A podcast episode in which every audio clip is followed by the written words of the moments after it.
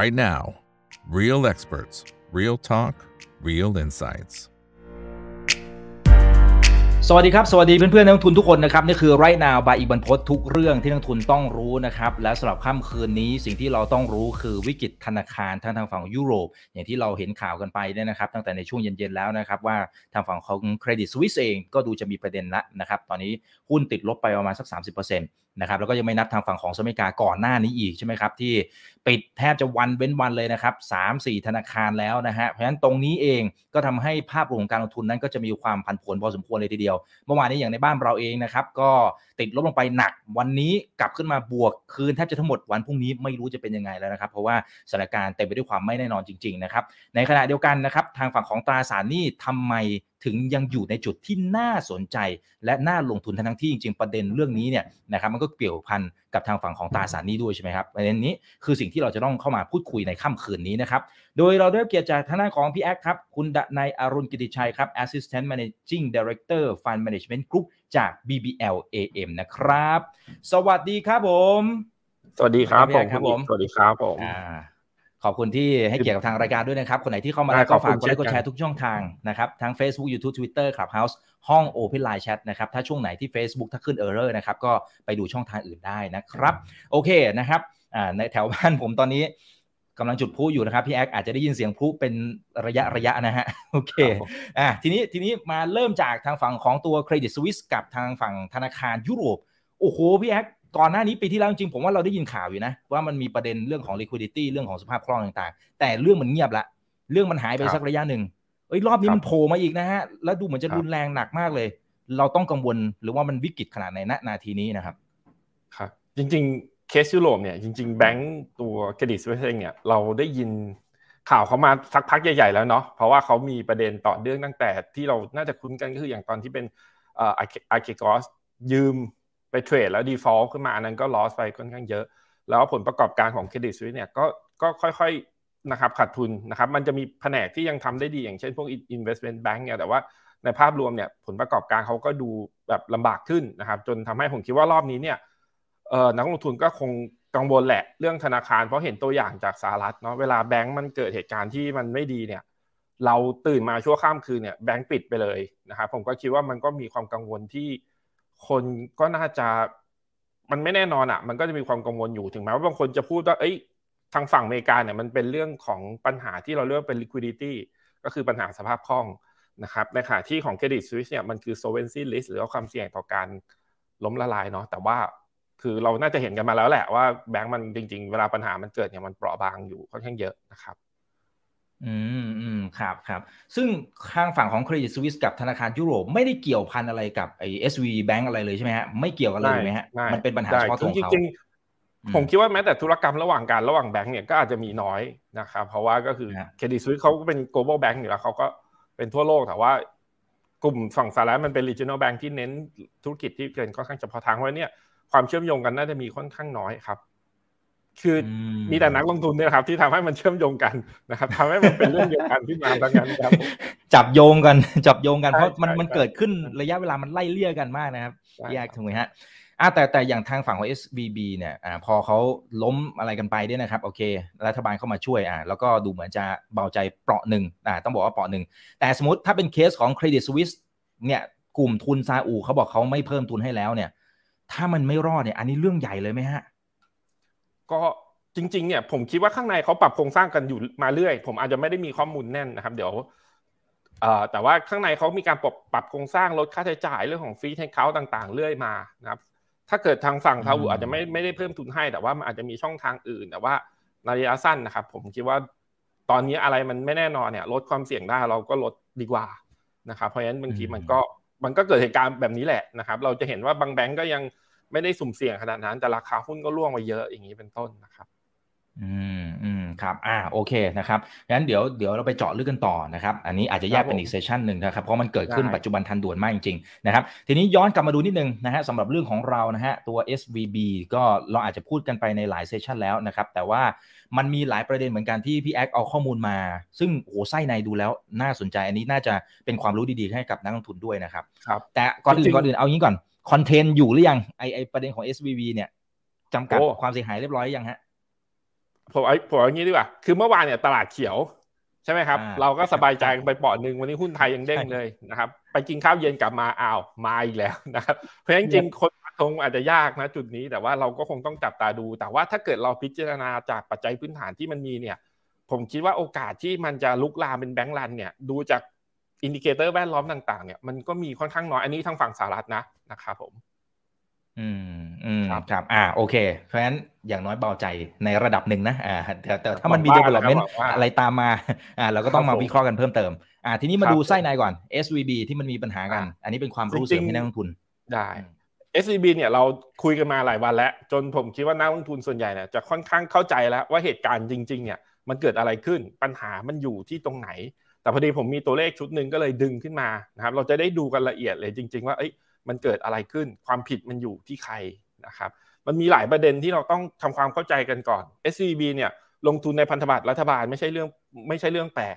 นะครับไม่ใช่เรื่องผิดนะครับไม่ลงถี่เรื่องผิดเพราะว่ามันคือการหาผลตอบแทนนะเพียงแต่ว่ามันจะมีเรื่องของการบริหารจัดการบางอย่างที่มันอาจจะทำให้งบดุลเขาเนี่ยมีความสุ่มเสี่ยงใช่ไหมครับผมคิดว่าแบงก์พาณิชย์ส่วนใหญ่เนี่ยนะครับมีเงินเหลือที่ไม่ได้ปล่อยกู้เนี่ยเขาไม่ได้ถือไว้เฉยๆนะครับเขาก็จะไปหาลงทุนนะครับบางคนถ้าเกิดรับความเสี่ยงได้เยอะอาจจะข้ามไปถึงสเปซที่เป็นแบบหุ้นกู้หรือว่าเป็นหุ้นสามัญเลยด้วยซ้ำนะครับแต่ SVB เนี่ยเน้นลงทุนในกลุ่มที่เราเรียกว่าเป็น high quality bond ก็คือพันธบัตรรัฐบาลแล้วก็ที่ผมทำตัวแดงๆไว้ก็คือกลุ่มที่เป็น securitized asset หรือ MBS ก็คือสินเชื่อนะครับบอนด์ที่มันมีสินเชื่อบ้านหนุนหลังกับ asset backed security พวกนั้นนะครับเพียงแต่ว่านะครับเรื่องของการที่เขาโฟกัสในที่ในกลุ่มเทคนะครับแล้วมันอาจจะเป็นจังหวะที่กลุ่มเทคเนี่ยนะครับไม่ได้มีความต้องการใช้เงินเยอะในปีที่แล้วเขาปล่อยกู้ได้ไม่เยอะมากนะครับดูจาก asset เขาก็ได้อันนี้คืองบดุลแบบ101 financial ก็คือ asset เท่ากับ liability บวก equity เนาะนะครับSVB เนี่ยมี asset ณ สิ้นไตรมาส 4อยู่ประมาณ212 บิลเลียนมีหนี้สินอยู่ประมาณ200แล้วก็มีส่วนทุนเนี่ยอยู่แค่ประมาณ12ล้านซึ่งก็ไม่ใช่เรื่องแปลกนะครับตราบใดที่พวกเกณฑ์ financial ratio ต่างๆมันอยู่ในเกณฑ์ที่ compile นะครับใน212เนี่ยเราจะเห็นว่า book ที่เป็นโลนเขาเนี่ยมีอยู่แค่74หารกันก็แค่ประมาณ1ใน3ถูกไหมครับประมาณ74ของ212ซึ่งโลนเขาปล่อยไปโดยเฉลี่ยนี่คือประมาณ 6% นะครับเพราะฉะนั้นเนี่ยคือแบงก์อ่ะเขาจะดูดอกเบี้ยใช่ไหมครับที่เขารับมาจากอินเวสเตอร์คือรับเงินฝากแล้วก็ไปหาผลตอบแทนเพิ่มเติมหรือที่เราชอบเรียกกันว่านิมนะครับคือฝั่งแอสเซทเนี่ยจริงๆเห็นว่าเขาปล่อยกู้ได้น้อยดอกเบี้ยก็ไม่ได้สูงมากเงินเหลือเนี่ยเขาก็ไปลงทุนในพวกตราสารหนี้นะครับเพียงแต่ว่ามันก็นะครับเกิด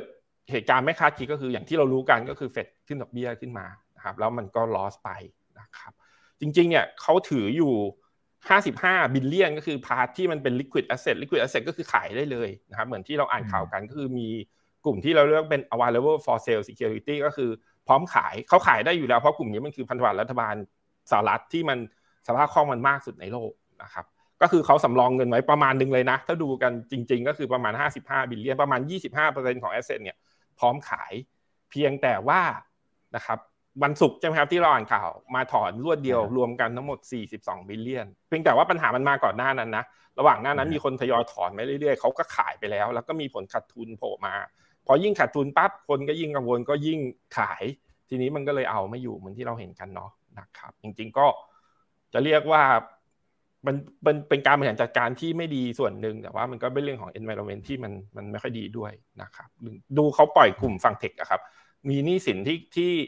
ที่รับฝากจากฝั่งเทคโนโลยีอ่ะมี early stage late stage แล้วก็กลุ่ม healthcare เนี่ยรวมกันสูงถึงตั้ง80บิลเลียนนะเกือบครึ่งนึงของ Line App เนี่ยก็คือเงินฝากที่มาจากกลุ่มนี้แล้ว SVB เนี่ยผมไปดูคลิปก็คือเขาเน้นกลุ่มเทคอยู่แล้วระหว่างทางเขาก็จะมีการจัดแบบ community ให้กลุ่มเทคพวกนี้มาพบปะเจอการเป็นเรื่องของการสร้างสังคมทีนี้พอคนนึงออกเนี่ยผมคิดว่าเขาก็คงสื่อสารให้เพื่อนๆในกลุ่มเนี่ยทุกคนก็ดึงออกหมดนะครับมันก็เลยเกิดปัญหาตามมาเนาะนะครับนี่คือเราน่าจะเห็นตัวเลขที่ชัดขึ้นนะครับแต่เราจะเห็นว่าจริงๆมันไม่ได้เป็นปัญหาเรื่องของแบงก์จะเจ๊งมันเป็นปัญหาเรื่องของการที่คนมาถอนเงินแล้วก็พอเขาขายบอนด์แล้วมันมีลอสเยอะถ้าเกิดไม่ขายเนี่ยไม่มีคนมาถอนเงินไอ้ hold to match เนี่ยเขาถือไปเรื่อยๆเนี่ยมันไม่มี default โอกาส default มันน้อยอยู่แล้วเพราะฉะนั้นแบงก์มันก็จะรันไปเรื่อยๆอยู่แล้วนะครับ ประมาณนั้นเนาะดูตัวเลขไปเดี๋ยวดูซับซ้อนแต่ว่าเราจะได้เข้าใจว่าแท้จริงแล้วเนี่ยมันเกิดอะไรขึ้นตรงไหนที่มันเป็นปัญหากันแน่นะครับครับโอเคนะครับอันนี้ก็เป็นข้อมูลเสริมลองดูนะครับอันนี้เป็นสัดส่วนของการที่ก็คือสัดส่วนของเงินฝากที่คุ้มครองโดย FDIC ของสหรัฐนะครับเราจะเห็นว่าปัญหามันก็เกิดจากขวาสุดก็คือ SVB เนาะแล้วก็ไล่ลงมาก็คือคนที่อยู่ท้ายๆเนี่ยก็โดนแรงเทขายเพราะฉะนั้นเราจะเห็นได้ว่าจริงๆเนี่ยอินเวสเตอร์เนี่ยเข้าใจเพราะว่าเขาไม่ได้ขายทุกแบงก์เขาก็จะขายคนที่มีความสุ่มเสี่ยงในเรื่องของปัญหาสภาพคล่องหรือว่า liquidity risk ที่มันอาจจะเกิดขึ้นมานะเพราะฉะนั้นเนี่ยฝั่งสหรัฐผมคิดว่าเราย่อยข้อมูลกันจนเราเข้าใจแล้วว่าจริงๆแล้วมันเกิดอะไรขึ้นนะครับผมเดี๋ยวลองดูหน้าถัดไปก็จะชัดว่าแล้วความเสี่ยงที่จะเกิดขอโทษครับเดี๋ยวผมขอถอยไปหน้านึงความเสี่ยงที่จะเกิดเหมือน SVB เนี่ยมันมีอีกไหมเพราะว่านี่คือสัดส่วนของตัว loss ที่เกิดจากการ hold to match เมื่อกี้ผมลืมเล่าไปเวลาลงบัญชีครับมันจะลงฝั่ง available for sale กับ hold to match ใช่ไหมครับ available for sale เนี่ยกำไรขาดทุนมันโผล่เลยแต่ hold to match เนี่ยมันไม่ต้อง mark to market นะครับมันไปลงที่เขาเรียกว่าเป็น OCI หรือว่า other comprehensive income นะครับซึ่งมันไม่ได้โชว์ในงบดุลนะครับเพราะฉะนั้นเนี่ยโอกาสที่จะเกิดเหมือน SIVB ถ้าข้อมูลจากอันนี้ขอยืมมาจาก Morgan Stanley นะครับมันถูกต้องนะครับแบงก์อื่นเนี่ยมันมีดีกรีของความรุนแรงของการที่ต้องขายของพวกนั้นออกไปน้อยกว่ากันเยอะนะครับก็คือเรียกได้ว่ามี SIVB คนเดียวที่ขายแล้วเกิน TCE ก็คือ Total Common Equity ก็คือสัดส่วนของเจ้าของนะครับคือพูดง่ายๆว่า SVB ขายหมด Hold to Match หมดก็คือส่วนของทุนของเจ้าของหมดเหมือนกันคนอื่นเนี่ยหายไปครึ่งนึง 40% 30% ก็หนักแต่ว่ามันไม่ถึงกับล้มละลายผมพูดแบบนั้นละกันครับผมครับโอเคอันนี้อีกอันนึงที่ผมขอยืมมาเพียงแต่ว่าโอเคผมลืมใส่หัวไปอันนี้คืออินเด็กซ์ที่เราเรียกว่าLIBOR OIS นะครับนะครับจริงๆผมเรียนตรงๆว่าผมไม่มั่นใจว่า LIBOR มันยังใช้ดูได้ไหมเพราะว่ามันจะเลิกใช้ในอีก 2-3 เดือนข้างหน้านี้แหละเพียงแต่ว่า LIBOR OIS เนี่ยเป็นตัวสะท้อนเครดิตของ Interbank ได้ดีนะครับผมมั่นใจว่าแบงค์มันจะไม่ลุกลามตราบใดที่มันไม่ไปยุ่งกับ Interbank ที่ทำให้ Interbank มันทำงานไม่ได้ Interbank ก็คือระหว่างแบงค์ด้วยกันนะครับอันนี้เป็น Index ที่ใช้ลบกันนะครับ LIBOR OIS LIBOR มี Credit Risk ใช่มั้ยเพราะเราเซ็ตเทิลกันทุก3เดือนส่วน OIS หรือว่า Overnight Index Swap เราเซตเติ้ลกันทุกวันมันไม่มี Credit Risk เราจะเห็นว่าปี2008นะครับส่วนต่างมันขึ้นเยอะนะครับปัจจุบันมันไม่ได้ขึ้นตราบใดที่มันไม่มี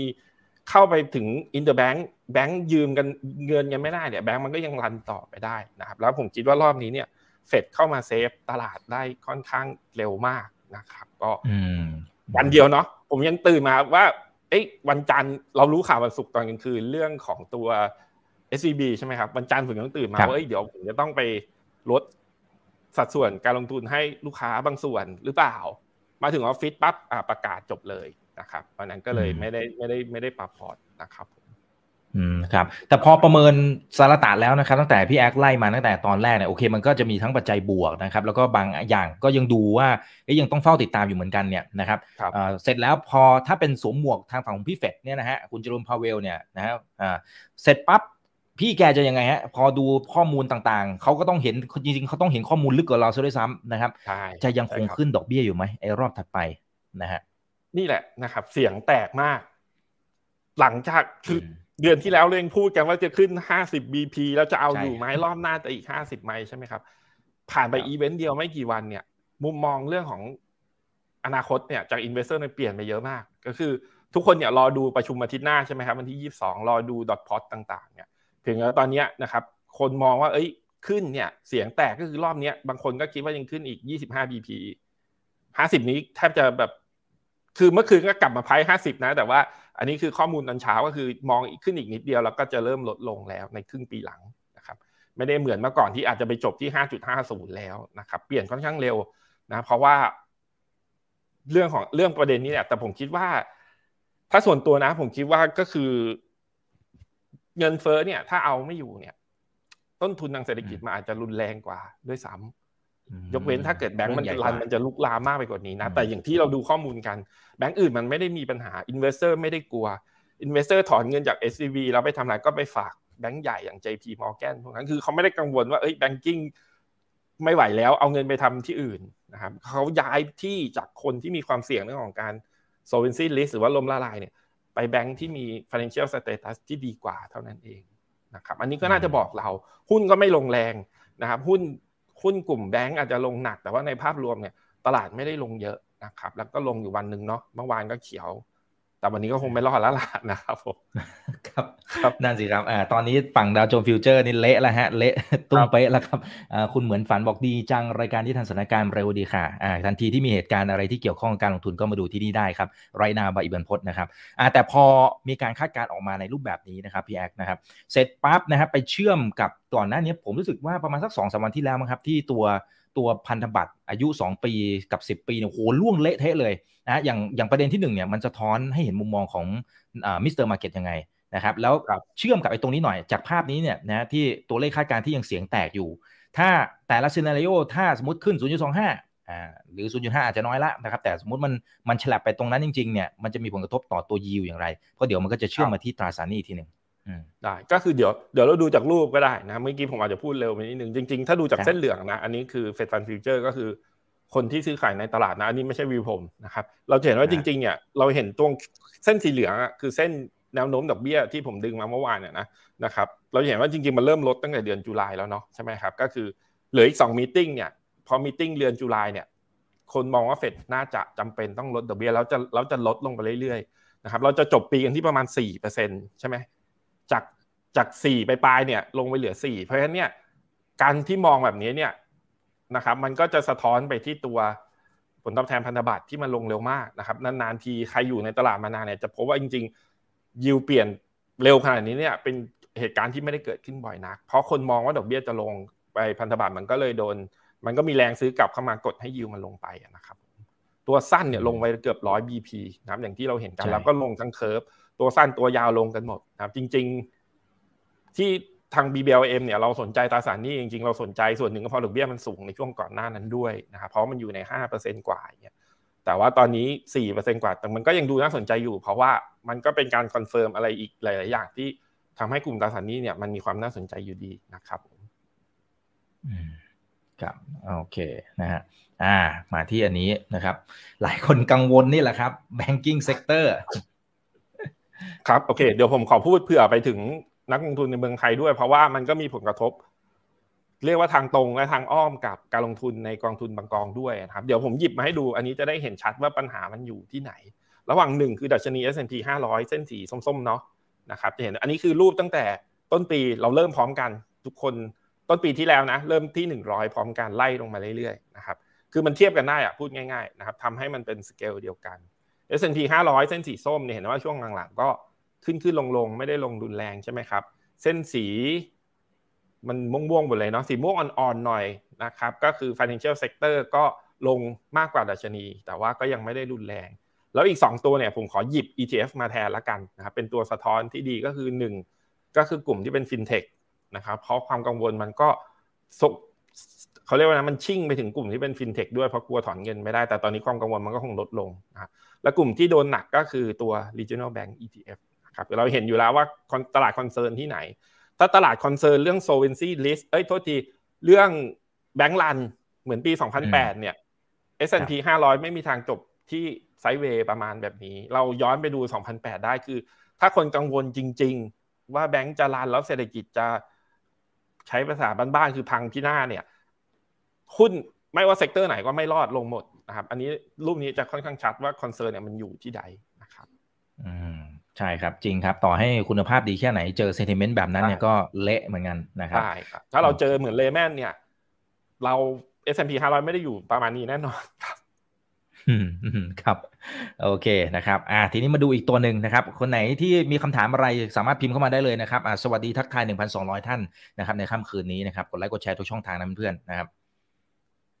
อันนี้คือตัวเมื่อวานเนาะเงินเฟ้อนะครับพอดีเห็นอีกพูดถึงเฟดนะครับเพราะว่า1ก็คือเมื่อกี้เราพูดถึงเรื่องความกังวลเรื่องการขึ้นดอกเบี้ยแล้วมันส่งผลกระทบไปถึง banking sector นะครับแล้วเราก็คุยกันว่ามันเป็นเรื่องของการบริหารจัดการเรื่องของการลงทุนที่โอเคอาจจะดูผิดพลาดไปของแบงค์นึงส่วนอีก2แบงค์มันจะเป็นเรื่องของคริปโตกับการขาดสภาพคล่องกันเนาะนะครับเพราะฉะนั้นเรามาดูอีกด้านนึงเรื่องของเงินเฟ้อนะครับก็เพราะเฟดต้องดูด้วยนะเหมือนที่ผมบอกถ้าลดดอกเบี้ยแล้วเงินเฟ้อเอาไม่อยู่เนี่ยมันจะย้อนกลับไปตอนในช่วงปี70 80ที่ มันเป็นบทเรียนที่ก่อให้เกิด inflation targeting มาจนปัจจุบันนะครับซึ่งไม่มีใครอยากนะครับเงินเฟ้อลงก็จริงนะครับแต่ว่าตัวสำคัญเนี่ยรูปขวามือเนี่ยมันคือองค์ประกอบของเงินเฟ้อนะครับไซส์เล็กก็คือน้ำหนักน้อยไซส์ใหญ่ก็คือน้ำหนักเยอะนะครับเราจะเห็นได้ว่าแกนนอนคือเงินเฟ้อที่เป็น year on year เทียบกับปีที่แล้วแกนตั้งคือที่เป็น month on month ก็คือเราจะดูการเร่งตัวของเมื่อเทียบกับปีที่แล้วแล้วก็เทียบกับเดือนที่แล้วด้วยผมคิดว่าเรารู้กันอยู่แล้วว่าองค์ประกอบใหญ่คือ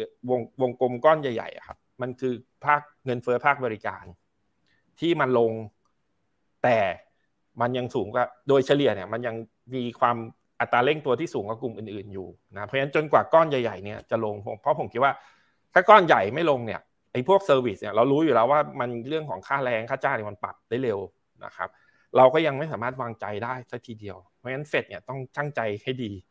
มากๆนะครับก็คือเดี๋ยวเราก็คงต้องรอดูกันวันที่22ว่าเขาจะคอนเซิร์นมากหรือน้อยแค่ไหนเรื่องของเงินเฟ้อนะครับเราไม่ได้พูดถึงว่าเงินเฟ้อจะกลับไป 9% 10% เพียงแต่ว่าถ้าเกิดมันกลับมา6.5 7อย่างเงี้ยผมคิดว่ามันจะเป็นภาพที่การดำเนินนโยบายการเงินมันจะยากลำบากขึ้นเยอะนะครับด้วยคอนดิชันแบบนี้นะครับครับโอเคนะครับณนาทีนี้ตอนนี้เท่าที่ดูจากคอมเมนต์ดูหลายคนจะกังวลตลาดทางฝั่งของอเมริกาเป็นหลักเลยนะฮะผมขอแทรกนิดนึงนะครับพี่แอ๊กครับขออัปเดตกันหน่อยนะครับว่าดาวโจนส์ตอนนี้เป็นอย่างไรดูหลายคนตอนนี้วิตกละใจเย็นก่อนนะครับเพื่อนมีสติก่อนนะฮะจริงๆเรามาคุยตอนตลาดปิดเนี่ยตอนนี้ยังดีนะครับเพราะงั้นถ้าตลาดเปิดเนี่ยน่าจะดุเดือดพอสมควรเลยนะครับตัวดาวโจนส์นะครับติดลบ400จุดนะครับเพื่อนๆนะครับแล้วก็ฝั่งยุโรปเนี่ยติดลบ 3-4% ละในค่ำคืนนี้นะครับเพราะฉะนั้นคืนนี้ต้องตั้งสติดีๆนะครับในพรุ่งนี้เช้าในเรื่องการลงทุนของพวกเราด้วยนะโอเคทีนี้พอไปดูภาพรวมของเศรษฐกิจนะครับพี่แอ๊กนะฮะตอนนี้หลายคนบอกว่ามันเริ่มจะไม่สดใสละมันน่าจะชะลอแต่ข้อจริงเนี่ยสิ่งที่เราเห็นหน้าตอนนี้เนี่ยมันจะเรียกว่ามันคือวิกฤตซ้อนวิกฤตมากกว่าหรือเปล่าน่าจะเป็นคำที่ถูกต้องมากกว่าการที่มันแค่ชะลอหรือเปล่าครับพี่แอ๊กโอเคจริงๆผมยังเชื่อว่ามันอยู่ผมยังอยู่ในฝั่งที่คิดว่าปัญหาน่าจะโอเคเนาะถึงแม้ว่า uncertainty ปัจจุบันคือตอนนี้ไม่มีใครรู้อะไรเพราะว่างบแบงค์เนี่ยวิเคราะห์ยากแล้วใครซุกอะไรไว้บางทีเราไม่รู้เพียงแต่ผมยังเชื่อว่ามันคือเรื่องของปัจจัยเฉพาะคนที่มีกลุ่มแบงค์ที่มีงบดุลอ่อนแอกลุ่มคนที่ขาดสภาพคล่องเนี่ยนะครับก็อาจจะได้รับเรื่องของการลงโทษในเรื่องของราคาหุ้นนะครับแต่ว่ากลุ่มคนที่สถานการณ์เงินยังดีเนี่ยผมคิดว่ามันก็ยังน่าจะไปได้เพราะฉะนั้นปัญหาเนี่ยมันไม่น่าจะลุกลามเพียงแต่ว่าในช่วงสั้นเนี่ยเราคงต้องพยายามเขาเรียกว่าอะไรนะเข้มแข็งเอาให้ผ่านช่วงที่uncertaintyมันเยอะนะครับถามว่าน่ากังวลไหมอย่างเช่นผมยกตัวอย่างง่ายๆแล้วกันอย่างเมื่อวานที่แบงก์ไทยลงเยอะๆใช่ไหมครับเราคงไม่คิดว่าแบงก์ขนาดใหญ่อย่างกสิกร SVB เนี่ยไปเกี่ยวข้องอะไรกับSVB ใช่ไหมครับคือผมค่อนข้างยืนยันได้ว่าแบงก์ไทยเนี่ยไม่ว่าจะมองในมุมไหนเนี่ยเรื่องของสภาพคล่องเรื่องของเกณฑ์ทางด้าน Basel III ต่างๆเนี่ยคือแบงก์ไทยอยู่ในเกณฑ์ที่เข้มแข็งมากเราก็ยังเห็น investor แบบไม่สนใจละขายนั่นแหละคือสิ่งที่ผมอยากให้เราเข้าใจกันนะครับไม่ได้บอกว่าโอเคไม่ต้องปรับพอร์ตเนาะแต่ว่าไม่ต้องแพนิคนะผมยังเชื่อว่าเคสที่มันเกิดขึ้นอ่ะมันก็คือเรื่องของปัจจัยที่เป็นเฉพาะแบงก์เรื่องของความเข้มแข็งอ่อนแอเฉพาะตัวนะครับแต่ว่าเศรษฐกิจในภาพรวมปีนี้มันชะลอมันเป็นสิ่งที่มันเพิ่มความเสี่ยงขึ้นมานะถึงแม้ว่าตัวเลขพูดตอนนี้อาจจะดูลำบากนิดนึงคือตัวเลขเศรษฐกิจในช่วงต้นปีที่ผ่านมาเนี่ยมันส่วนใหญ่มันออกมาดีกว่าที่เราคาดนะครับมันทำให้คนเนี่ยค่อนข้างสบายใจแล้วก็หุ้นมันก็ขึ้นนะครับคนก็มองเฟดขึ้นแต่ตอนนี้ก็คือมันก็คงโดนกดดันแล้วก็สิ่งที่เรากังวลเพิ่มเติมก็คือเราน่าจะเริ่มเห็นผลกระทบจากการขึ้นดอกเบี้ยอย่างรุนแรงในปีที่แล้วกันมากขึ้นแล้วจริงๆนะครับแล้วถ้าเกิดผู้เล่นในระบบเศรษฐกิจเนี่ยเริ่มกังวลเนี่ยนะครับมันก็จะนำมาซึ่งการชะลอตัวของเศรษฐกิจอยู่แล้วถ้าเกิดเขาขาดความมั่นใจเรื่องของการลดการใช้จ่ายเรื่องของการเซฟมากขึ้นจาก uncertainty ที่เยอะขึ้นเนี่ยสุดท้ายเศรษฐกิจมันก็ชะลออยู่แล้วนะครับซึ่งก็เป็นสิ่งที่เราต้องระมัดระวังอยู่นะครับแต่ว่าผมคิดว่าเราไม่ได้พูดถึง recession กันมาสักพักใหญ่ๆแล้วใช่ไหมครับปีที่แล้วพูดกันตลอดนะครับก็มันเป็นเพราะตัวเลขเศรษฐกิจที่มันดูออกมาภาพรวมมันไม่ได้แย่มากนะครับแต่ชะลอแน่มันคงสู้ปีที่แล้วกับปี2021ไม่ได้นะครับไม่ว่าจะเป็นฝั่งสหรัฐยุโรปนะครับหรือว่าญี่ปุ่นเองนะครับความหวังเราเลิกตื่นเต้นกันไปแล้วก็คือจีนใช่ไหมครับแต่ว่าก็คงต้องค่อยๆดูกันไปครับ ครับคุณสัญญาบอกว่าคืนนี้จะนอนหลับไหมเนี่ยโอ้ระดับคุณสัญญาแล้วนะแนะนำนอนไปเลยครับเดี๋ยวให้ตื่นมานอนไปเลยนะครับเดี๋ยวดูรายการเราก่อนพี่แอ๊กเอาโทษทีใช่เดี๋ยวดูรายการเราจบแล้วไปนอนได้เลยครับไม่ต้องไปดูแล้วตลาดนะครับพักสักครู่นะครับครับผมทีนี้มาดูซีนาริโอตรงนี้ผมว่าก็น่าจะเป็นไกด์ไลน์เป็นแผนที่ให้กับนักทุนได้เหมือนกันครับเพราะฉะนั้นเราต้องถามว่าถ้าเกิดเหตุการณ์แบบนี้ที่เราดูการเศรษฐกิจชะลอแล้วก็ความเสี่ยงเพิ่มขึ้นเนี่ยนะครับมันก็จะเป็นกลับไปกรณีที่เรามองกันตั้งแต่ปีที่แล้วแล้วว่าเศรษฐกิจมีแนวโน้มน่าจะเป็นซอฟต์แลนดิ้งเนาะเราคงไม่ได้พูดถึงแบบการหดตัวอย่างรุนแรงของเศรษฐกิจซอฟต์แลนดิ้งเนี่ยสิ่งที่จะเพอร์ฟอร์มก็คือสิ่งแอสเซทคลาสนึงที่น่าจะทำได้ดีก็หนีไม่พ้น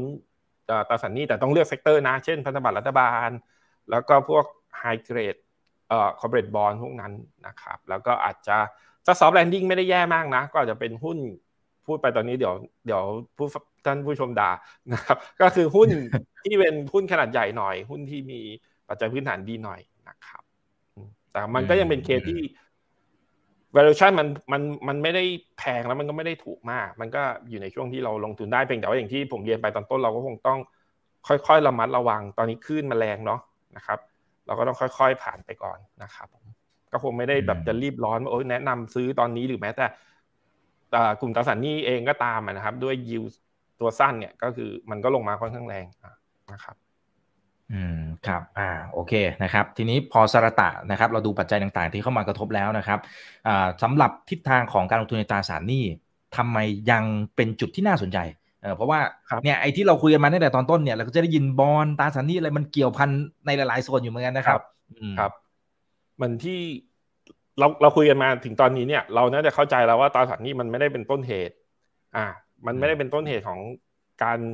ปัญหาแบงก์รันต่างๆนะครับเรื่องของการลงทุนในตราสารหนี้โอเคเฟดขึ้นดอกเบี้ยเยอะก็จริงแต่ถ้าเกิดการบริหารจัดการเนี่ยอย่างเช่นแบงก์สามารถลดความเสี่ยงได้มันก็อาจจะไม่ได้นำมาซึ่งปัญหาต่างๆเหล่านี้นะครับซึ่งเหมือนที่ผมเรียนไปแบงก์อีก2อันที่เราอาจจะไม่ได้พูดถึงก็คือตัวซิกเนเจอร์กับตัวซิมเบอร์เกตเนี่ยจริงๆปัญหามันเกิดจากสภาพคล่องอันนึงแล้วก็ปัญหาจากเรื่องของ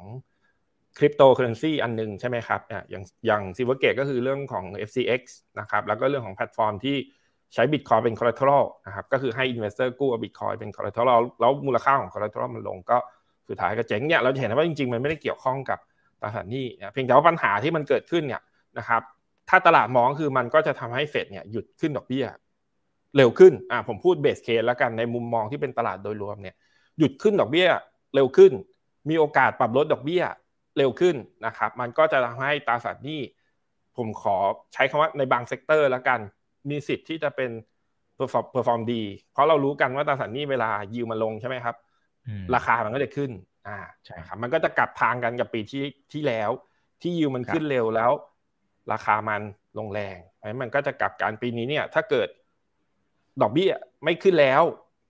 นะครับตราสารหนี้มันก็มีสิทธิ์ที่จะให้ผลตอบแทนที่สมเหตุสมผลหรือถ้าดอกเบี้ยยิ่งลงผลตอบแทนมันก็จะยิ่งเพิ่มขึ้นเพียงแต่ว่าผมย้ำอีกทีว่าเราจำเป็นต้องเลือกเซกเตอร์โดยเฉพาะตัวที่น่าจะดีที่สุดก็คือกลุ่มที่เป็นพันธบัตรรัฐบาลนะครับแต่เราเห็นยิวมันขึ้นมาเยอะนะครับหลายๆเซกเตอร์แล้วยิ่งถ้าเราเชื่อว่าเศรษฐกิจโลกมันเป็นค่อยๆชะลอเนี่ยมันก็ยังมีหลายเซกเตอร์ของตราสารหนี้ที่เป็นน่าสนใจถึงแม้ว่ามันจะปรับลงมาแล้วนะครับแล้วก็นะครับผมพูดรวมๆแบบนี้เนาะแล้วก็คือได้ครับมันน่าสนใจดอกเบี้ยมันสูงแล้วก็โอกาสในการปรับลงเนี่ยมันเพิ่มขึ้นแล้วนอกจากนั้นเนี่ยการเพิ่มน้ำหนักในพันธบัตรรัฐบาลหรือตราสารหนี้ที่คุณภาพดีในปีนี้เนี่ยจะเป็นตัวช่วยเราป้องกันความเสี่ยงในกรณีที่เกิดความไม่แน่นอนเหมือนที่เราเห็นถ้าเกิดสมมุติว่าเราลงทุนตราสารหนี้ก่อนแล้วมันเกิดเหตุการณ์ที่เห็นเนี่ยยิวมันลงเร็วมากราคาตราสารหนี้มันก็จะขึ้นเร็วมันคือสิ่งที่เราเป็นการทำ hedging position ก็คือถ้าเกิดเหตุการณ์ไม่คาดคิดขึ้นมา asset ไหนสมควรจะ perform ดีก็คือการเพิ่มน้ำหนักตรงนั้นแล้วมันก็จะช่วยพอร์ตเราให้ไม่บือหวาจนเกินไปหนักนะครับประมาณนั้นไม่ผันผวนแล้วอีกอย่างหนึ่งครับใช่ความสัมพันธ์ระหว่างหุ้นกับบอนด์ปีที่แล้วมันไปด้วยกันใช่ไหมครับใช่นะครับเละทั้งคู่หุ้นคือจะบอกมันลงทั้งคู่นั่นแหละนะครับเพียงแต่ปีนี้เนี่ย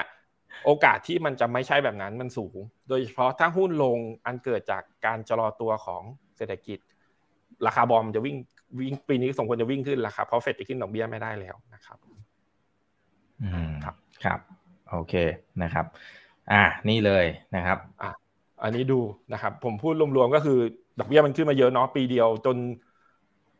งงเหมือนกันถ้าเกิดไม่ได้ดูตลาดมาปีนึงดอกเบี้ย 5% อย่างพันธบัตรรัฐบาลยังไม่ได้เห็นหลายปีมากแล้วนะครับตั้งแต่ผมคิดว่าหลายปีอ่ะ10กว่าปี10ปีนิดๆนะครับก็คือยิวมันขึ้นมาเยอะยิวขึ้นเยอะแปลว่าอะไรยิวขึ้นเยอะคือเวลาเราลงทุนเราได้ยิวเยอะนะครับเราก็จะมีเหมือนกับกระเป๋าเก็บดอกเบี้ยไว้ก่อนในกระเป๋านึงนะครับแต่ถ้าเกิดยิวมันเปลี่ยนแปลงเนี่ยมันก็อาจจะมีการเอาคืนหรือว่าใส่มาเพิ่มโดยเฉพาะถ้ายิวลงเนี่ยนะครับมันก็จะเป็นผลตอบแทนที่เราได้ดอกเบี้ยกับเรื่องของราคาบอนด์ที่มันสูงขึ้นนะครับแต่ต้องเลือกเซกเตอร์ให้ดีนะครับมองยิวเนี่ยน่าสนใจผมยกตัวอย่างนะครับอันนี้จริงๆส่วนตัวผมยังคิดว่าความเสี่ยงมันเยอะอย่างกลุ่มที่เป็นตราสารหนี้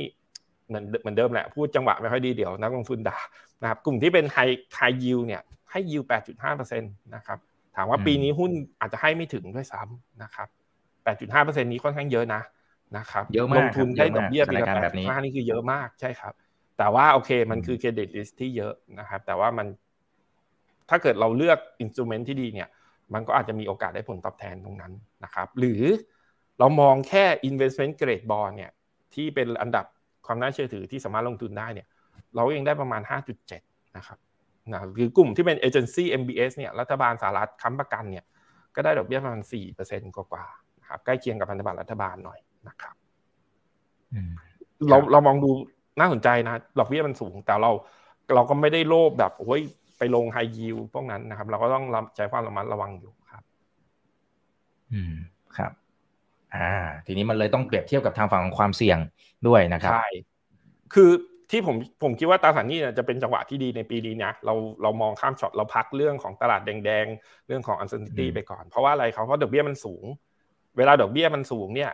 จะทำให้เรามีบัฟเฟอร์เยอะก็คือถ้าดอกเบี้ยขึ้นต่อสมมุตินะเกิดเหตุการไม่คาดคิดเฟดขึ้นอีก 5% เนี่ยเราอาจจะไม่ขาดทุนก็ได้เพราะเราได้ดอกเบี้ยมาเยอะไม่เหมือนปีก่อนที่เราแทบไม่มีดอกเบี้ยลงทุนตราสารหนี้ต่างประเทศดอกเบี้ยขึ้นนิดเดียวก็เจ๊งแล้วดอกเบี้ยขึ้นขาดทุนไม่เยอะแต่ถ้าดอกเบี้ยลงเนี่ยผลตอบแทนส่วนเพิ่มนี้คือได้ค่อนข้างsignificant ได้ขึ้นมาอีกหลายเปอร์เซ็นต์เลยนะครับก็คือเวลาเราลงทุนเนาะถ้าโอกาสได้ผลกำไรเนี่ยมันสูงแล้วโอกาสขาดทุนเนี่ยมันน้อยแล้วเวลาขาดทุนก็ขาดทุนไม่เยอะเนี่ยนั่นคือจังหวะการเพิ่มน้ำหนักการลงทุนที่ค่อนข้างน่าสนใจนะครับแต่อันนี้คือเรายังไม่ได้รวมเรื่องของอัตราแลกเปลี่ยนนะเดี๋ยวค่อยไปว่ากันทีหลังครับครับโอเคนะฮะมาดูภาพนี้ต่อเลยนะครับใช่นะครับปีนี้เนี่ยหุ้นกับบอนด์เห็นชัดเนาะหุ้นก็คือ earning yield ก็คือผลตอบแทนของหุ้นนะครับเทียบกันสีน้ำเงินก็คือผลตอบแทนพันธบัตรรัฐบาลสหรัฐ5ปีนะครับก็คือ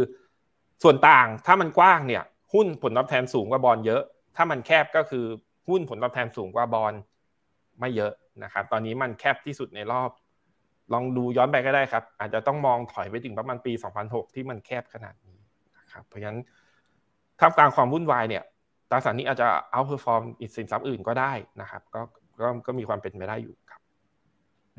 ใช่ครับด้วยคาแรคเตอร์ของมันด้วยนะครับอย่างที่พี่แอ๊ดไล่ไปนะครับทีนี้มาดูภาพรวม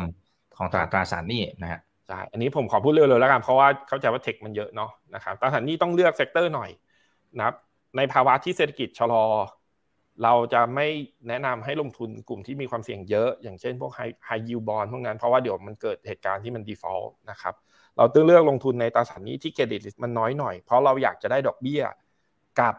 อยากจะได้ส่วนผลตอบแทนส่วนเพิ่มจากการลดลงของ yield นะครับเราพยายามเลือกเซกเตอร์ที่เครดิตริสมันน้อยๆก็คือความเสี่ยงจากการปิดนัดชำระหนี้มันน้อยๆนะครับเพราะฉะนั้นกลุ่มที่เราแนะนำทางลูกค้าเนี่ยก็จะเป็นกลุ่มที่เป็นพันธบัตรรัฐบาลหุ้นกู้ IG investment grade bond นะครับหรือพวก securitized asset นะครับเป็นต้นนะครับก็จะเป็นกลุ่มที่เราคิดว่ามันน่าจะให้ผลตอบแทนดีในปีนี้นะครับ high yield bond ความเสี่ยงมันเยอะถ้าเกิดเศรษฐกิจชะลอตัวกว่าที่คาดเนี่ยนะครับมันอาจจะมีความเสี่ยงด้านของการผิดนัดชำระหนี้โผล่ขึ้นมาซึ่งเป็นองค์ประกอบที่เราคิดว่ามันเราไม่ค่อยชอบนะครับครับโอเคนะครับก่อนที่จะไปหาโอกาสในการลงทุนกันเนี่ยนะครับนี่ท่านนี้นะครับบอกว่าใจเย็นเพื่อนๆนะครับอย่าเพิ่งตื่นตูมนะสำหรับสถานการณ์อันนี้เตือนกันเองเขาเตือนกันเองนะครับอย่าเพิ่งตื่นตูมนะสำหรับสถานการณ์ยุโรปนะโอเคขอดูอันนี้หน่อยนะครับบิลเกตทีมคุกอันนี้ไม่เกี่ยวนะครับน่าจะแซวเล่นเหตุการณ์นี้มันจะมีผลกระทบอะไรต่อ mortgage backed security ไหมฮะ เอาแบบสั้นๆตรงนี้หน่อยอ๋อโอเคโอ้เป็นคำถามที่ไม่คาดคิดว่าจะเจอแต่ว่าเป็นคำถามที่ดีนะครับโอเค MBS เนี่ยมันที่เขาเรียกกันว่า MBS เนาะมันจะมีปัจจัยที่มันเฉพาะตัวอยู่หลายอย่างนะครับเรื่องของการผูกกับเรื่องของoutlookของภาค housing ภาคแบบอสังหาที่อยู่อาศัยของสหรัฐเนี่ยนะครับถ้าเกิดอย่างเช่นมันจะมีหลายปัจจัยที่เราต้องพิจารณานะครับแต่เหตุการณ์พวกนี้เนี่ยมันจะเกี่ยวข้องกับ MBS เนี่ยทั้งตรงและทางอ้อมนะครับเอาเดี๋ยวอันทางตรงก่อนก็คือถ้าดอกเบี้ยลงเนาะนะครับ MBS มันก็ไม่ได้มันลอยอยู่ไม่ได้มันก็ต้องลงนะเพราะดอกเบี้ยเวลาพันธบัตรรัฐบาลลงเนี่ยตัวอื่นมันก็จะลงทั้งแผงเพราะพันธบัตรรัฐบาลเนี่ยเป็นฐานของอัตราดอกเบี้ยทุกอย่างนะครับแต่ว่าในภาพรวมของปีนี้เนี่ย MBS มันไม่ได้เกี่ยวกับแบงก์มันไม่เหมือนปี2008ที่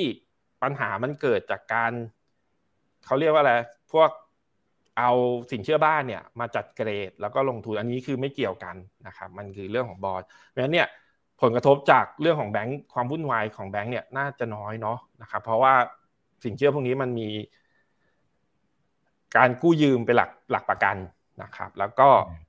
ประเด็นที่สองคือเรื่องของกำลังซื้อของคนที่ลดลงคนไม่ได้ซื้อบ้านใหม่เนี่ยจริงๆเป็นผลดีเพราะว่าบอนด์มันจะไม่ค่อยมีมาออกนะครับถ้าคนซื้อบ้านเนี่ยกู้บ้านเยอะๆเนี่ยเขาก็จะมาขาย MBS คือซัพพลายบอนด์ก็จะเยอะขึ้นครับก็นั่นเป็น 2-3 ปัจจัยที่เรามองกันนะครับครับแต่ว่าโอเคครับขอบคุณมากผมคิดว่าเขาอาจจะถามเรื่องของว่าเพราะว่า2008เนี่ยปัญหามันตัวตั้งต้นมันเกิดจากตัว MBS ใช่มั้ย MBS ใช่ครับผมรอบนี้เนี่ยคนละเรื่องคนละครับครับโอเคนะครับพอฟังดูแล้วนะครับเราต้องมาหาโอกาสในการลงทุนกันหน่อยนะครับสวัสดีทักทายกันนะครับ 1,500 ท่านนะเพื่อนๆนะครับยังไงฝากกดไลค์กดแชร์กันด้วยเนาะนะครับสำหรับ B Dynamic Bond อันนี้เป็นกองใหม่ทำไมถึงสามารถตอบโจทย์ในสภาวะการลงทุนได้เชิญเลยครับใช่เพราะว่าอันนี้พูดได้แล้วเนาะนะครับเพราะว่าเรากำลังจะออก IPO กันก็คือกองที่เป็น B Dynamic Bond ก็คือบอนด์ที่ลงทุนต่างประเทศนะครับเป็น Fund of Fund ก็คือจะมีกองทุนเนี่ยที่เราไปลงทุนเนี่ยให้นักลงทุนเนี่ยหลายๆกองนะครับเพราะตราสารนี้มันมีหลายเซกเตอร์เนาะเราจำเป็นต้องเลือกให้มันเหมาะสมกับภาวะนะครับถ้าเราทำแค่มาสเตอร์ฟันเนี่ยการลงทุนกองเดียวเนี่ยมันจะขาดความยืดหยุ่นในแง่ของการปรับสถานการณ์นะครับอย่างเช่นเราเห็นกันแล้วเนี่ยแป๊บเดียวยิวลงมาเร็วเนี่ยนะครับการเป็นฟันแล้วฟันเนี่ยมันจะทำให้เรา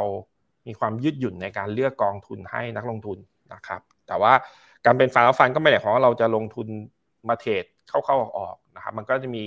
คอนเซ็ปต์ที่เราเรียกว่าเป็นคอร์พอร์ตนะครับเราจะถือเป็นคอร์พอร์ตหลักที่จะให้ exposure กับนักลงทุนสำหรับส่วนของตราสารหนี้เนี่ยในทุกเกือบทุกชนิดทั่วโลกไม่ใช่เป็นบางประเทศด้วยนะแล้วก็ไม่ใช่ชนิดเดียวก็คือเกือบทุกชนิดทั่วโลกจะได้เป็นการกระจายความเสี่ยงนะเราอยากจะให้นักลงทุนเนี่ยมีกองตราสารหนี้ต่างประเทศไม่ต้องเยอะเอากองเดียวแล้วจบอย่างเงี้ยเป็นต้นนะครับแล้วระหว่างนั้นเราจะมีการทำสิ่งที่เรียกว่าการทำ tactical ให้ก็คือถ้าอย่างเมื่อกี้เนี่ยผมค่อนข้าง positive กับ MBS เนี่ยผมก็จะหากองที่มันมีการลงทุนใน MBS เยอะเนี่ยมาเสิร์ฟให้เพื่อให้มันได้ผลตอบแทนส่วนเพิ่มเนาะนะครับเพิ่มเข้ามาก็จะทำให้มันมีความยืดหยุ่นในกองของตราสารหนี้นะครับบ้านเรากองตราสารหนี้ส่วนใหญ่จะเป็นแค่ฟีเดอร์ฟันก็คือลงทุนกองเดียวนะเพียงแต่ว่าเราน่าจะเห็นกันมาแล้วว่าเวลาดอกเบี้ยมันขึ้นเนี่ยฟีเดอร์มันก็เขาปรับดูเรชั่นให้ไม่ได้มันบางทีมันก็ผลตอบแทนมันก็ไม่ค่อยดีนะครับซึ่งทำให้กองนี้มันน่าจะมีความยืดหยุ่นนะครับเหมาะสมอย่างเช่นตอนนี้เราอาจจะได้ดูเรชั่นยาวหน่อยผ่านไป3ปีเฟดเปลี่ยนมาจากขาลงเป็นขาขึ้นเนี่ยเราก็อาจจะเลือกสับกองให้เลือกกองทุนที่มีดูเรชั่นสั้นหน่อยโดยที่นักลงทุนไม่ต้องไปเลือกเองนะครับเพราะตราสารหนี้ผมเข้าใจว่ามันซับซ้อนหน่อยนะครับแล้วมันก็อาจจะลงทุนยากเราก็เลยอยากจะได้กองเดียวที่แพ็คให้นะครับรวมหลายๆตราสารหนี้แล้วเราก็ปรับduration นะครับปรับเซกเตอร์ปรับเรื่องของcountry risk ต่างๆเนี่ยให้มันเหมาะสมกับเศรษฐกิจที่เรามองไว้นักลงทุนก็ไม่ต้องทำเองครับครับโอ้อันนี้ตอบโจทย์มากเลยเพราะปีนี้เอาแค่เราเปิดมาแค่3เดือนนะครับพี่แอ๊กนี่มันมีเหตุการณ์เยอะแยะมากมายนะแล้วก็กระทบต่อตราสารหนี้แต่ถ้าสมมติกองนี้เนี่ยสามารถที่จะปรับแบบไดนามิกได้อันนี้ก็จะทำให้นักลงทุนสบายใจได้ครับจริงๆ year to date เนี่ยกองที่จริงๆก็ไม่ได้แอบนะทุกคนก็น่าจะเห็นว่าให้ผลตอบแทนดีจริงๆมันก็เป็นกลุ่มตราสารหนี้อยู่เหมือนกันนะหุ้นอาจจะดีในช่วงต้นแต่ตอนนี้เริ่มผลตอบแทนเหล่านั้นเริ่มจากเราไปแล้วนะครับเราก็มีเริ่มกลับคืนมาบ้างนะครับหลายคนเนี่ยติดดอยเนี่ยผมเห็นในคอมเมนต์เนี่ยนะครับยังไงเป็นกำลังใจให้นะครับโอเค นะครับทีนี้แนวทางในการบริหารจัดการอาจจะยกตัวอย่างสักเล็กน้อยเดี๋ยวผมก็จะว่าเดี๋ยวจะมีตัวรายละเอียดด้วยนะครับครับโอเคก็คือแนวทางในการบริหารจัดการคือเหมือนที่ผมเรียนไปก็คือเราจะเลือกเป็นมาสเตอร์ฟันหลายๆกองให้แล้วเราก็จะเน้น exposure ที่เหมาะสมกับช่วงจังหวะแบบนั้นนะครับแล้วก็มีการเรื่องของการรีบาลานซ์พอร์ตในแง่ของความเสี่ยงให้มันอยู่ในเกณฑ์ที่เราคิดว่ามันน่าจะดีสุดสำหรับนักลงทุนในบ้านเรานะครับผมแล้วก็อันนี้เหมือนที่ผมพูดไปแล้วนะครับกลยุทธ์หลักๆก็คือเราจะการที่เราทำฟันออฟฟันเนี่ยจะทำให้เราสามารถกำหนดดูเรชั่นของกองได้ด้วยตัวเราเองนะครับเราลดความเสี่ยงให้ได้ในภาวะที่เราคิดว่า uncertainty ไม่เยอะผมยกตัวอย่างนะครับอย่างเช่นถ้าสมมุติว่าเกิดความวุ่นวายที่เราเห็นขึ้นมาเนี่ยนะครับแล้วบอนด์ยิวมาลงเยอะนะครับเราอาจจะเพิ่มดูเรชั่นขึ้นไปหน่อยสมมุตินะอาจจะฟังดูแล้วขัดแต่ว่าเวลายิวมาลงคือบอนด์มันเพอร์ฟอร์มดีนะครับหรือถ้าเกิดเราคิดว่าปัญหาจบเร็วคนกลับมามองเฟดขึ้นดอกเบี้ยอีกแล้วบอกไม่เอาละคัทเคิร์ดอะไรไม่เอาละขึ้นอีก50เนี่ยเราก็สามารถลดดูเรชั่นให้นักลงทุนได้นั่นคือข้อดีของการลงทุนที่เป็นฟันดัมฟันในสระแบบนี้เพียงแต่ว่าผมต้องขอโน้ตไว้ก่อนว่าเราคงไม่ได้มาเทรดเข้าๆออกๆแบบนั้นนะครับเราใช้สำหรับการเปลี่ยนไซเคิลของวัฏจักรดอกเบี้ยในตลาดนะครับแล้วก็อีกอันหนึ่งก็คือการทำที่เราเรียกว่าคอไซเทอร์ไลท์ก็คือเราจะเลือกกองที่เป็นไซเทอร์ไลท์มาใส่ให้นะครับเช่นถ้าเราชอบ MBS เราชอบ US Government Bond เราชอบ China Bond สมมุตินะเราก็จะหากองทุนที่มี exposure ใน3กองนี้เนี่ยมาเพิ่มให้นะครับแม้จะเป็นสัดส่วนไม่เยอะแต่มันก็ช่วยเพิ่มผลตอบแทนได้นะครับด้วยมุมมองที่เรามีนะครับแล้วก็ความเป็นพาร์ทเนอร์นะครับ BBLAM ก็มีพาร์ทเนอร์ต่างประเทศเยอะมีกองโหต่างชาติเยอะมากนะครับก็สามารถเลือกให้เหมาะสมได้นะครับนักลงทุนไม่ต้องไปเลือกเองอ่ะผมคิดว่า investor ก็อาจจะไม่ได้มีเวลามานั่งเลือกกองบอลกองนั้นลงอันนี้เท่านี้กองนั้นลงเท่านั้นเราควรจะมีกอง A กี่เปอร์เซ็นต์กอง B กี่เปอร์เซ็นต์คือผมคิดว่ามันคงไม่ได้ตอบโจทย์ investor นะครับแบบนั้นก็เลยอยากจะได้กองที่กองเดียวจบครับอันนี้ฟังแล้วตอบโจทย์มากนะครับผมว่าใครที่เป็นนักลงทุนเนี่ยปวดหัวเหมือนกันเวลาที่เราจะเลือกตั้งแต่เอากี่เปอร์เซ็นต์นะครับแถมยังไปดูไส้ในนู่นนี่นั่นมึนเหมือนกันโดยเฉพาะตราสารหนี้ผมว่ามันคนลงทุนยากนะครับอันนี้ก็ช่วยได้นะครับมาดูตัวอย่างพอร์ตกันหน่อยนะครับครับยกตัวอย่างเนาะนะครับพอร์ตอย่างเช่นอันนี้ผมขอพูดลงดีเทลนิดนึงเพราะอันนี้น่าจะเป็นพาร์ทสำคัญจะได้เห็นตัวอย่างว่าเราอยากทำอะไรให้ investor เนาะอย่างเช่นกองที่เป็นคอพอร์ตกองหลักๆเนี่ยก็คือตัว Pimco GIS Global Bond Fund นะครับจะเป็นกองที่ลงทุนในพันธบัตรทั่วโลกนะครับทั้งรัฐบาลinvestment grade bond แล้วก็พวกemerging market bond แต่ข้อดีของกองนี้คือสัดส่วน high yield หรือว่าการลงตัว high yield bond นะครับที่ผมเรียนไปว่าผมคิดว่าความเสี่ยงมันเยอะเนี่ยมันน้อยนะเพราะฉะนั้นเนี่ยเราจะได้ไม่มี exposure ตรงนั้นเยอะนะครับเราก็จะมีกองหลักอยู่ 75% นะครับแล้วอีก3กองที่เราคิดว่ามันน่าจะเสริมผลตอบแทนได้ดีก็คืออย่างเช่นตัว Pimco GIS Income Fund อันนี้เน้นลงทุนในกลุ่มที่เป็น corporate bonds นะครับหรือว่าหุ้นกู้นะครับโอเคอันนี้อาจจะมีพาร์ทที่มี high yield มี investment grade แต่ว่าน้ำหนักมันอยู่แค่ประมาณ 5% นะครับแล้วก็เป็น Franklin Templeton นะครับก็คือลงทุนในพันธบัตรรัฐบาลสหรัฐและหรือ MBS นะครับถึงเลือกกองนี้เข้ามาเพราะว่าส่วนตัวเนี่ยผมมีมุมมองที่ค่อนข้าง positive กับตัว US Government กับตัว MBS นะครับอีกอันหนึ่งก็จะเป็น Fidelity China RMB Bond นะครับก็เป็นกองที่ลงทุนในหุ้นกู้ในจีนนะครับซึ่งนะครับมีน้ำหนักก็แค่ประมาณ 10% โอเคบางคนอาจจะเสี่ยงแตกว่าจีนมีความเสี่ยงอยู่ไหมแต่ว่าถ้าเราสังเกตเนี่ยในช่วงหลังเนี่ย Credit Suisse ในปกหุ้นกู้ในเมืองจีนเนี่ยมันมีแนวโน้มที่ลดลงมาเรื่อยๆนะครับถึงแม้ว่าอาจจะไม่ได้เร็วมากก็คือผมคิดว่าปัญหาเรื่องของภาคอสังหาริมทรัพย์เรื่องของการควบคุมกลุ่มเทคต่างๆเนี่ยมันน่าจะผ่านจุดต่ำสุดไปแล้วนะครับถึงแม้ว่ามันจะดีขึ้นอย่างช้าๆเท่านั้นก็เลยเลือกกองนี้เข้ามานะจะเห็นได้ว่ามีกองจากทั้งของ Pimco Templeton แล้วก็ Fidelity นะครับก็จะเป็นจุดเด่นของกองนี้เนาะนะครับครับอันนี้ตัวท็อปทั้งนั้นแหละนะครับที่อยู่ในวงการนะอยู่ในกองนี้หมดเลยน่าจะคุ้นชื่ออยู่นะครับผมครับโอเคอันนี้ตัวอย่างไส้ในไม่เป็นไรก็คืออันนี้เดี๋ยวลองอ่านจากพิเศษอาจจะพูดคุยกับชายในสื่อชวนได้ครับโอเคนะครับอีกหน้าหนึ่งก็เช่นเดียวกันนะครับก็เป็นตัวรายละเอียดละ นะครับโอเคได้ครับเดี๋ยวผมขอดูนะครับตัวนี้แตะหน่อยดีไหมครับอันนี้จะได้เห็นภาพรวมได้อันนี้คือภาพรวมแล้วหลังจากที่เราเลือกกองมาให้4กองเนี่ยในภาพรวมกองทุนนี้เนี่ยจะมีพันธบัตรรัฐบาลอยู่ประมาณ 41% ดูตารางขวาบนนะครับแล้วก็กลุ่มที่เป็นมีความเกี่ยวข้องกับรัฐบาลหรือกลุ่มที่เป็นคอไซน์ government พวก municipal ต่างๆนะมลรัฐต่างๆอีกประมาณ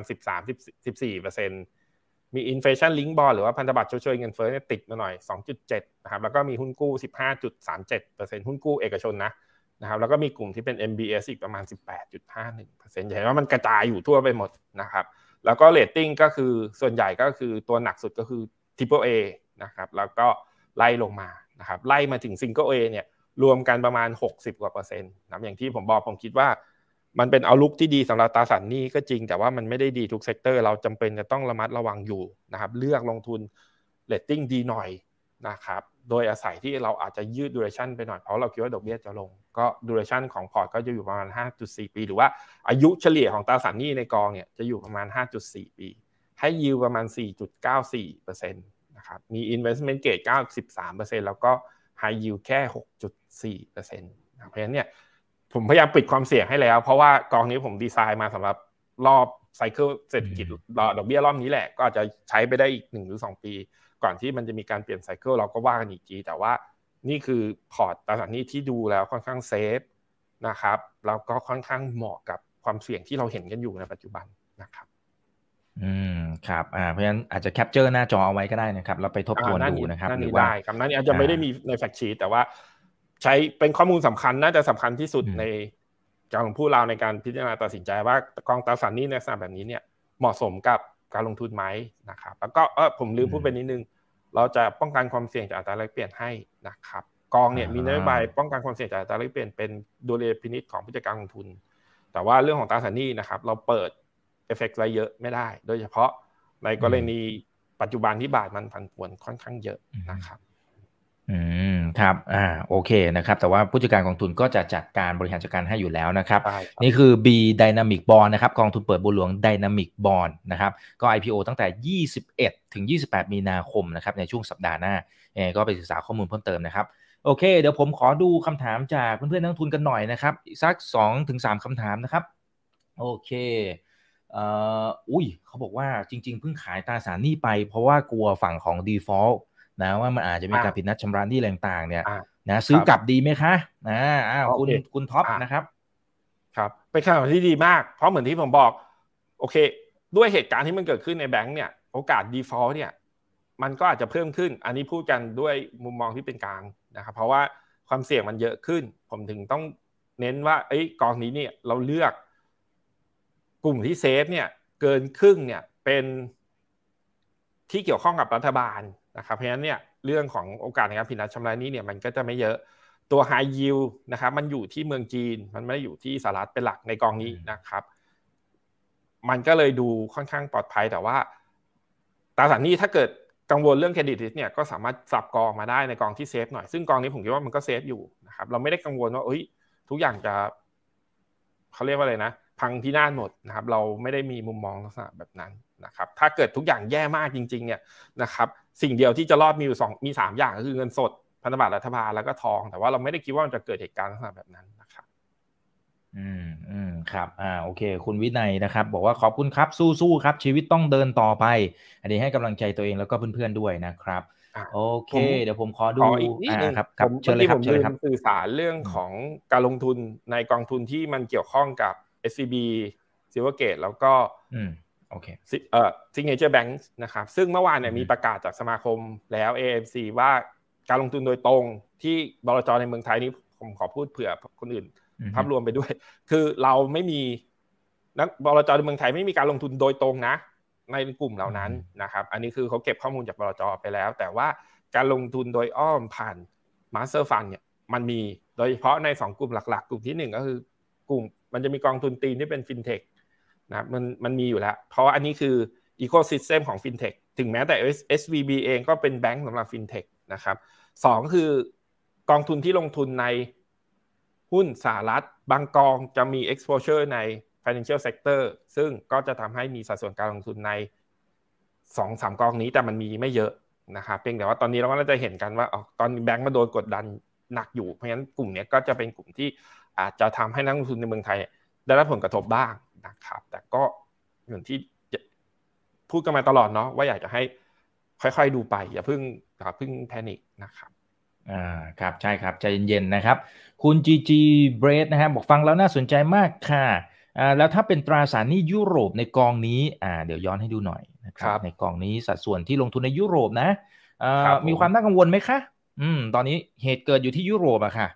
ใช่ครับยุโรปเนี่ยมีอยู่ประมาณ 18.8% นะครับเมื่อกี้ผมลืมพูดประเทศไปเนาะมีอยู่ในอเมริกาครึ่งนึงยุโรปประมาณ 18% เราก็ต้องกลับมาคอนเซปต์ที่ว่าปัญหาที่มันเกิดขึ้นตอนนี้เนี่ยมันคือปัญหาเฉพาะบุคคลเพราะว่าCredit Suisse อาจจะมีงบดุลที่ไม่ได้เข้มแข็งนะครับมันคงไม่ลุกลามไปคนอื่นนะครับเพราะฉะนั้นเนี่ยมันก็ยังค่อนข้างปลอดภัยอยู่นะครับแล้วก็เซกเตอร์ในยุโรปตัวหลักๆเนี่ยมันไม่ใช่กลุ่มที่เป็น High Yield Bond มันคือพันธบัตรรัฐบาล Cover Bond คือ MBS แต่เป็นเวอร์ชั่นในฝั่งยุโรปนะครับแล้วก็เป็นหุ้นกู้เป็น Investment Grade นะครับเพราะฉะนั้นก็ผลกระทบก็คงจะน่าคาดว่าน่าจะมีไม่เยอะมากนะครับแต่ว่ายุโรปมันไม่ได้ให้ดอกเบี้ยสูงมากอยู่แล้วน้ำหนักมันก็เลยอาจจะไม่ได้ allocate ไปเยอะอยู่แล้วครับครับโอเคนะครับคุณมันนี่นะครับบอกว่าณจุดนี้อะไรก็ลงเหมือนกันหมดนะฮะแต่บอนด์ก็ถือว่าดีเป็นอันดับที่2รองจากเงินสดอันนี้เป็นคำพูดที่ถูกต้องไหมครับบอนด์ถูกต้องเกือบทั้งหมดนะครับถ้าภาวะแบบนี้เนี่ยบอนด์เนี่ยดีรองจากเงินสดแต่ต้องบอนด์ต้องเลือกเซกเตอร์นะครับไม่ใช่ว่าบอนด์ทุกอันที่จะดีรองจากเงินสดก็คือกลุ่มที่1คือไม่มีเครดิตลิสต์เลยหรือว่าเครดิตลิสต์เนี่ยเป็นเขาเรียกเป็น high grade bond คือเรตติ้งสูงๆหน่อยอย่างเงี้ยถ้าพูดแบบนั้นก็อาจจะถูกครับครับโอเคนะครับสุดท้ายแล้วกันนะครับโอเคท่านนี้บอกว่าพรุ่งนี้โยนซ้ายธนาคารหมดพอร์ตใจเย็นครับบ้านเราจริงไม่ได้เกี่ยวข้องนะครับแต่โอเคในเชิงเซนติเมนต์เนี่ยก็อาจจะมีผลอยู่เหมือนกันนะครับแต่ว่าก็คอยมองเรื่องของพื้นฐานประกอบไปด้วยแล้วกันนะครับโอเคนะฮะแบงก์บ้านเราครับกับเชิญครับผมพูดเดี๋ยวผมโดนก.ล.ต.ฟ้องร้องครับแบงก์บ้านเราเอาเท่าที่พูดได้แล้วกันพี่ค่อนข้างแข็งแกร่ง1คือสัดส่วนทางการเงินแข็งแกร่งมากนะครับสภาพคล่องเยอะแล้วก็มีความเกี่ยวข้องกับคริปโตน้อยครับโอเคนะครับเพราะฉะนั้นความเสี่ยงก็คงจะเบาใจได้ประมาณหนึ่งนะครับโอเคสุดท้ายนะครับถ้ามองในภาพรวมถึงแม้ว่าโอเคกองนี้นะครับ B Dynamic Bond เนี่ยตอบโจทย์ให้เราในเชิงของตัวไส้ในเขาจะมีการปรับพอร์ตให้มีความไดนามิกตามสถานการณ์ที่เปลี่ยนแปลงไปแต่ถ้าเป็นในมุมของนักลงทุนนะประชาชนทั่วไปนี่แหละผมว่าบางคนนะซื้อไปละอันนี้อาจจะมีนะครับบางคนอาจจะไม่มีของเลยนะสัดส่วนที่เราควรจะต้องมีสมมติอย่างกองนี้ยกตัวอย่างแล้วกันนะครับถ้าสมมติจะซื้อเข้ามาพอร์ตในช่วง IPO เนี่ยมันจะต้องสักกี่เปอร์เซ็นต์ของภาพรวมมีเงิน100 บาทมีกองนี้สักกี่เปอร์เซ็นต์ดีโอเคสมมุติว่าความเสี่ยงกลางๆไม่ได้ต่ำไปหรือว่าไม่ได้สูงไปนะครับก็สำหรับบอนด์ต่างประเทศเนี่ยในภาวะที่ดอกเบี้ยสูงขนาดนี้เนี่ยนะครับผมคิดว่าอยู่ในช่วงประมาณ 15-20% เนี่ยจริงๆค่อนข้างสมเหตุสมผลนะครับมันจะสูงกว่าเมื่อก่อนเพราะมันให้ผลตอบแทนสูงบางทีเราก็ไม่จำเป็นต้องไปลงทุนในหุ้นเยอะนะครับแล้วก็สามารถเพิ่มน้ำหนักในบอนด์ลักษณะแบบนี้ได้ครับครับโอเคนะครับเพราะฉะนั้นก็ศึกษาข้อมูลก่อนการตัดสินใจในการลงทุนนะครับเดี๋ยวยังไงถ้ามันมีอะไรที่เกี่ยวข้องกับการลงทุนแล้วมันกระทบจริงๆนะครับก็จะเรียนเชิญพี่แอ๊กเข้ามาอัปเดตให้กับเราฟังอีกทีนึงได้เลยครับผมได้ครับนะครับแล้วสำหรับ IPO กองนี้นะครับย้ำอีกทีนะครับ21ถึง28มีนาคม2566นะครับแล้วก็เป็นกองทุนชื่อเต็มๆคือกองทุนเปิดบัวหลวง Dynamic Bond นะฮะชื่อย่อๆนะครับคือ B Dynamic Bondนะครับอันนี้ก็เป็นโอกาสในการลงทุนในตราสารหนี้ทั่วโลกแล้วเขาปรับไส้ในให้เป็นแบบไดนามิกตามทิศทางของสถานการณ์ในตลาดโลกนะครับอันนี้ถือว่าเบ็ดเสร็จเลยนะครับกองเดียวจบเลยนะครับแต่ว่าอย่างไรก็ตามถ้าสงสัยข้อไหนอะไรยังไงโทรไปสอบถามกันได้นะครับนะฮะโอเควันนี้ขอบพระคุณมากครับพี่แอ๊กหรืออยากฝากทิ้งท้ายสักหน่อยดีนะสร้างความมั่นใจให้กับนักทุนหน่อยผมว่าตอนนี้หันซ้ายหันขวาเนี่ยฮะอเมริกาทียุโรปทีนึงโอ้โหตอนนี้ปวดหัวกันหมดแล้วฮะครับเหมือนที่โอเคคือเวลาตลาดมันไม่แน่นอนนะครับอะไรมันก็ดูไม่ดีหมดเนาะแต่ถ้าเราเข้าใจว่าความไม่แน่นอนเหล่านั้นเนี่ยมันเกิดจากอะไรเนี่ยเราได้ตัดสินใจได้ถูกต้องนะครับผมก็ไม่เกี่ยงว่าคงไม่ต้องกังวลมากนะครับแต่ค่อยๆดูกันไปครับ ครับโอเคได้ครับสู้ๆนะครับนักลงทุนรวมถึงตัวผมเองด้วยแล้วก็ทุกท่านด้วยนะครับที่ดูเราอยู่ณตอนนี้นะครับเป็นกำลังใจให้กันแล้วกันนะครับวันนี้ขอบคุณมากครับพี่ไอ้ครับสวัสดีครับผมครับครั้งหน้าจะเป็นเรื่องไหนเดี๋ยวรอติดตามนะครับนี่คือ Right Now by อีกวันพดทุกเรื่องที่นักลงทุนต้องรู้ครับสวัสดีครับ